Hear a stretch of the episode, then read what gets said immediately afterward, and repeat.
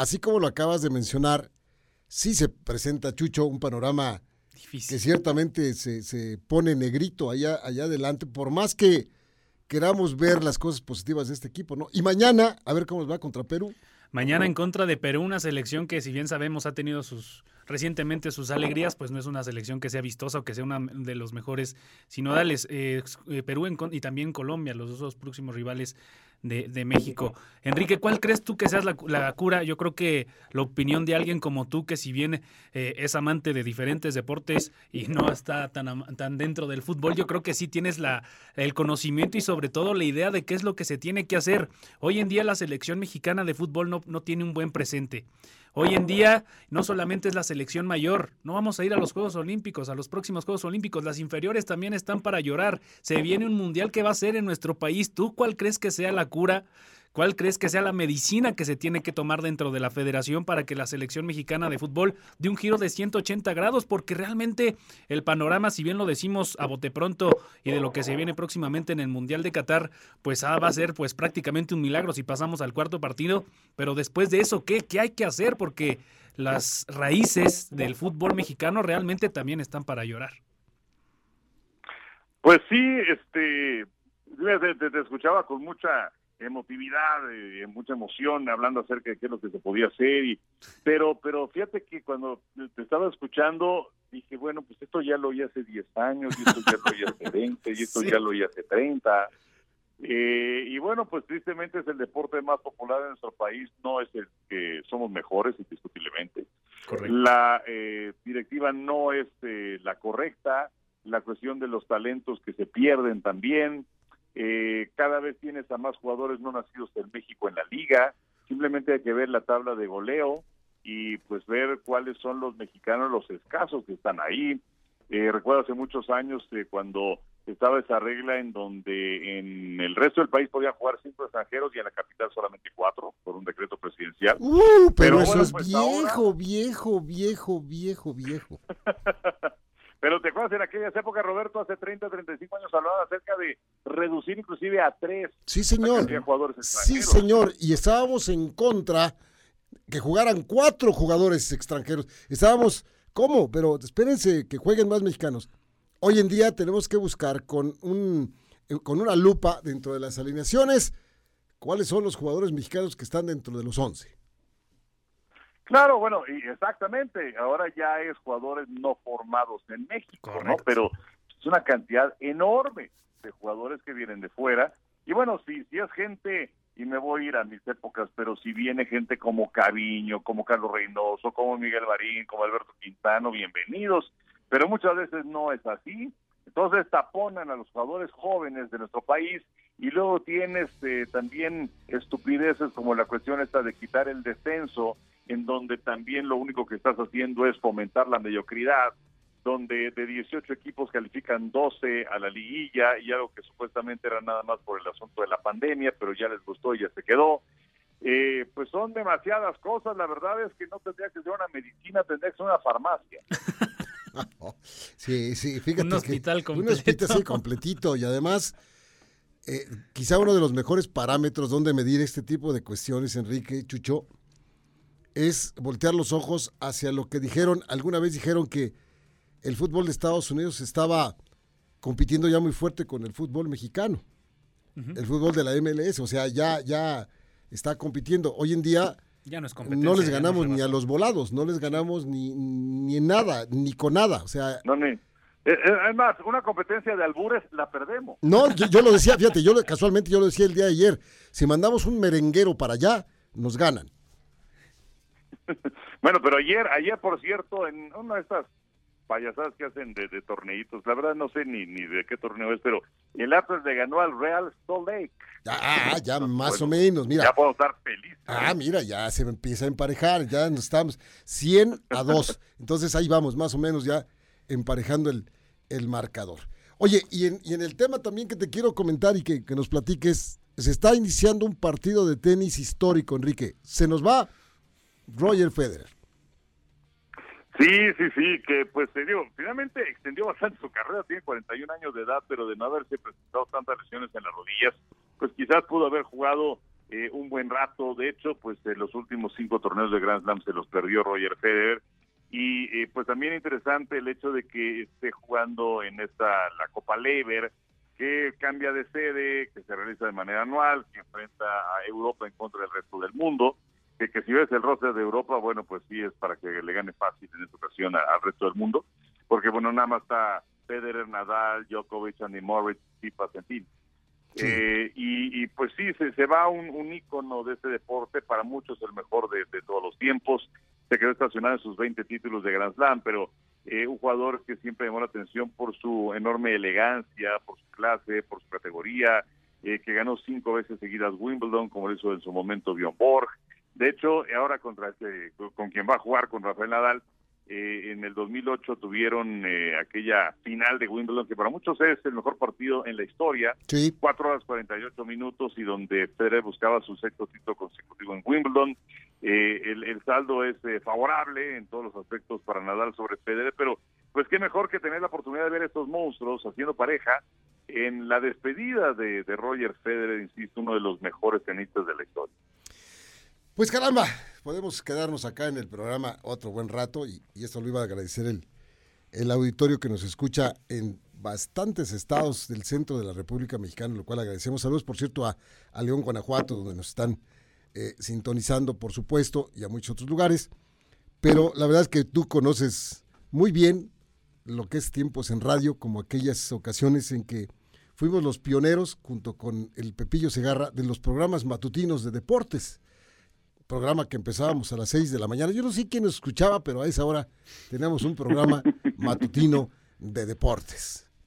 ¿Te acuerdas? Sí, sí, sí, por supuesto. Pues, pues, ¿Cómo olvidarlo, Roberto? Sobre todo cuando venían las desveladas del Parque del Seguro Social, digamos que está tempranito en la estación, que además eh, era la XEX, aquí en la, en la capital de la República, la 730, eh, y varias particularidades, porque te acuerdas que teníamos... Eh, un, eh, un patrocinador, porque, ah, como fuimos a ver patrocinadores, pero no creían en la radio a las 6 de la mañana, porque todos los noticieros empezaban a las 7, ahora todos empiezan a las 6. Sí, señor. Fueron unos pioneros de, de, un programa de deportes a las 6 de la mañana, sino en general, y eh, pues sí, era, era Marlboro nuestro patrocinador, o sea, un poquito raro, pero bueno, este y fuimos a ver a muchos patrocinadores, luego llegaban los de ventas y estaban todo a perder.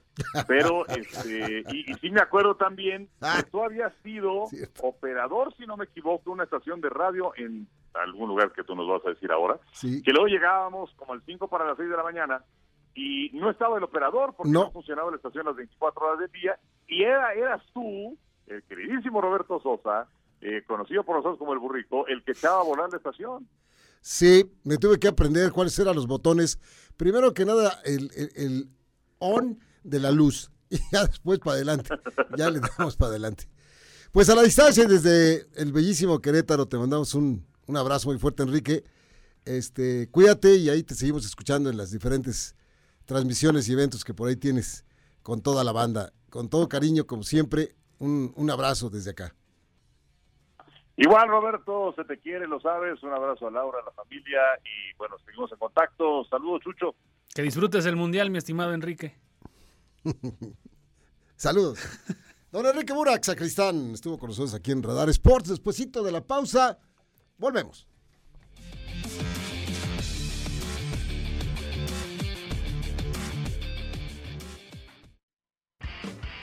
El deporte se escucha y se ve.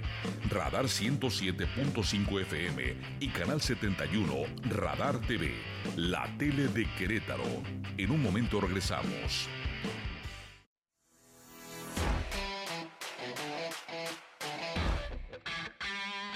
Ahora a las 3 de la tarde con 23 minutos. Les saludamos con muchísimo gusto en el 107.5 de FM y saludos a los amigos que nos acompañan en el canal 71 de la tele. Bueno, ¿cómo ves el partido de mañana, Chucho? ¿Cuántas cosas? Fíjate, pienso, ya están los 26. En estos, 30, en estos 31 que llamó este Gerardo, Gerardo Martino, ya están los 26. Sí, sí, sí. No veo yo que entre o que salga alguna sorpresa de estas. ahí están ya. Son los 26. El día de mañana tiene que empezar el señor Martínez a enseñarnos la alineación que va a ser la, del Mundial. Aunque no lo, lo diga y le dé vueltas por todos lados y todo, Tiene que ser. Sí. Es decir, ahí se tiene que mostrar.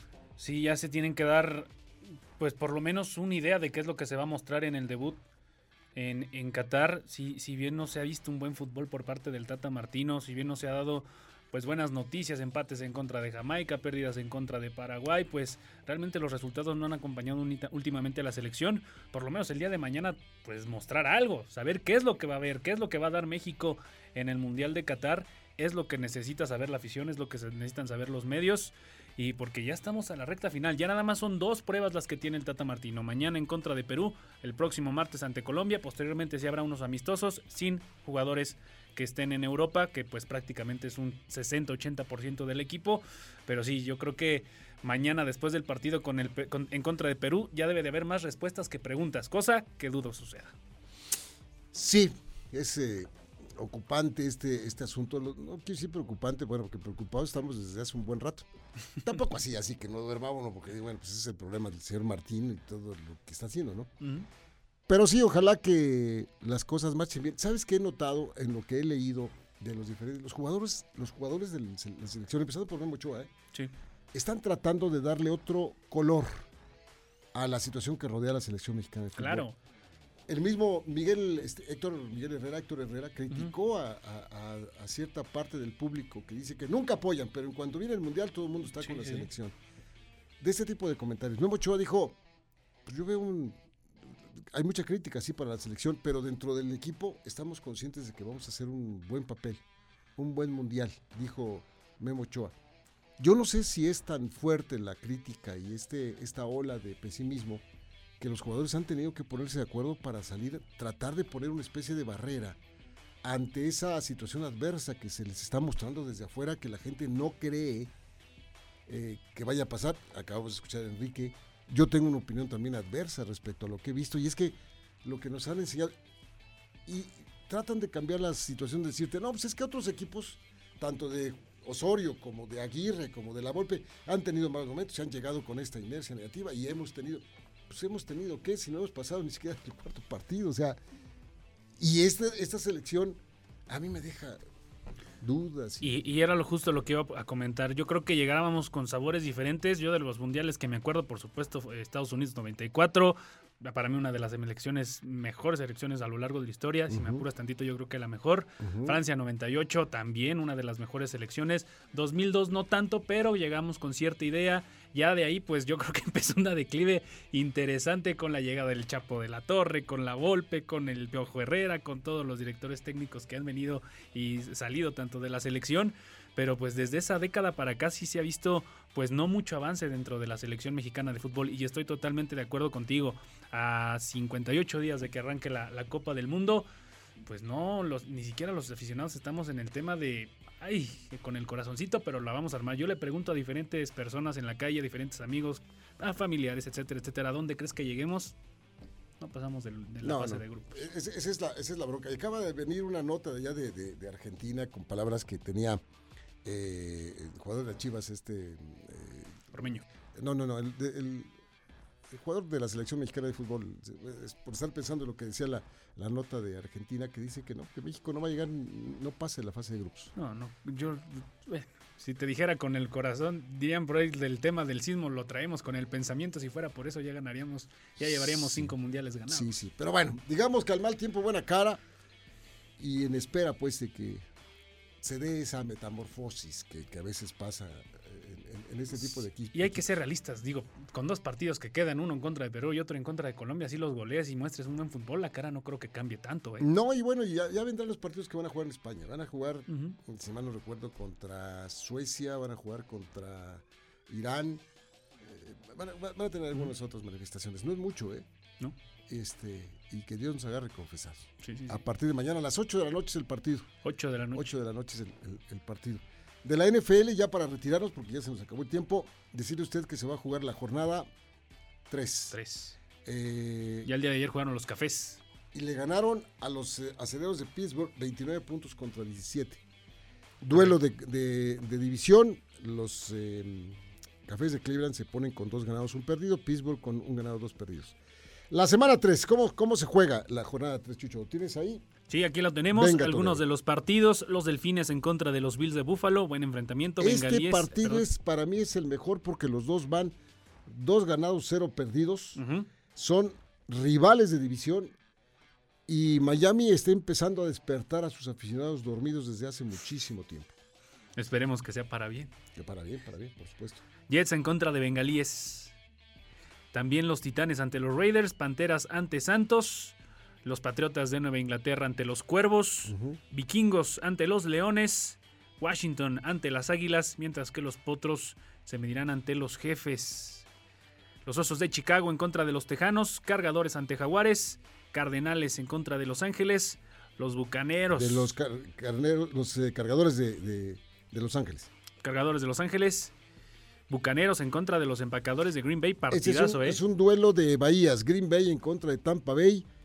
Tampa Bay se mantiene dos ganados, cero perdidos. Es de los invictos hasta este momento. Hay seis invictos, si mal no recuerdo. Y Buffalo, Green Bay 1-1. Miami, Filadelfia, Gigantes de Nueva York, Tampa Bay. es- ahí están. Y, Y- Kansas.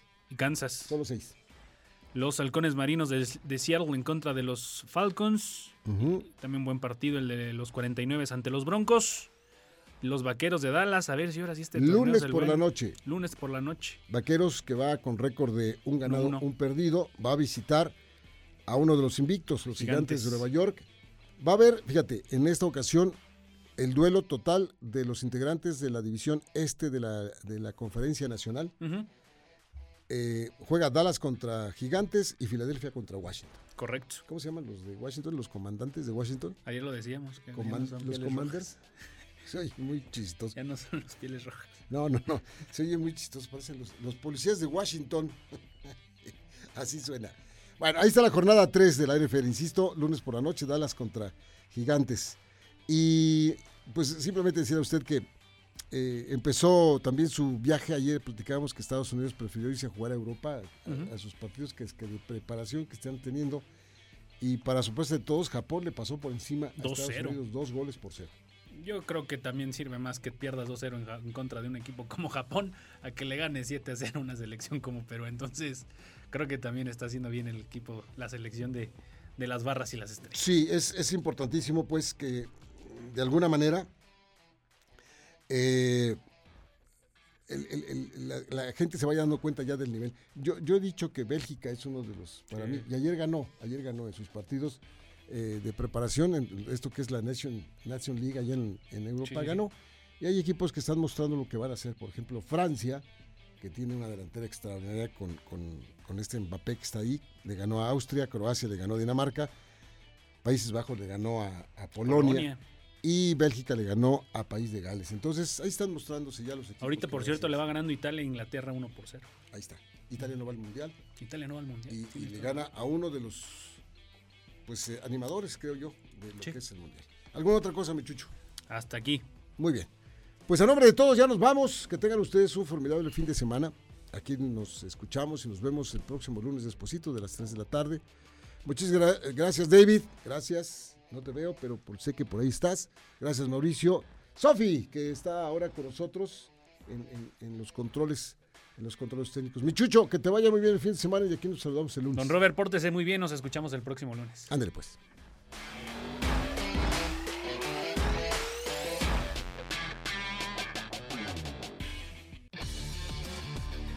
Radar 107.5 presentó Radar Sports. Has escuchado lo más relevante de la actualidad deportiva, porque el deporte es más que un estilo de vida. Roberto Sosa y Víctor Monroy te esperan en la próxima emisión por Radar 107.5 FM y Radar TV, Canal 71, la tele de Querétaro. Con Radar Sports, forma parte del juego.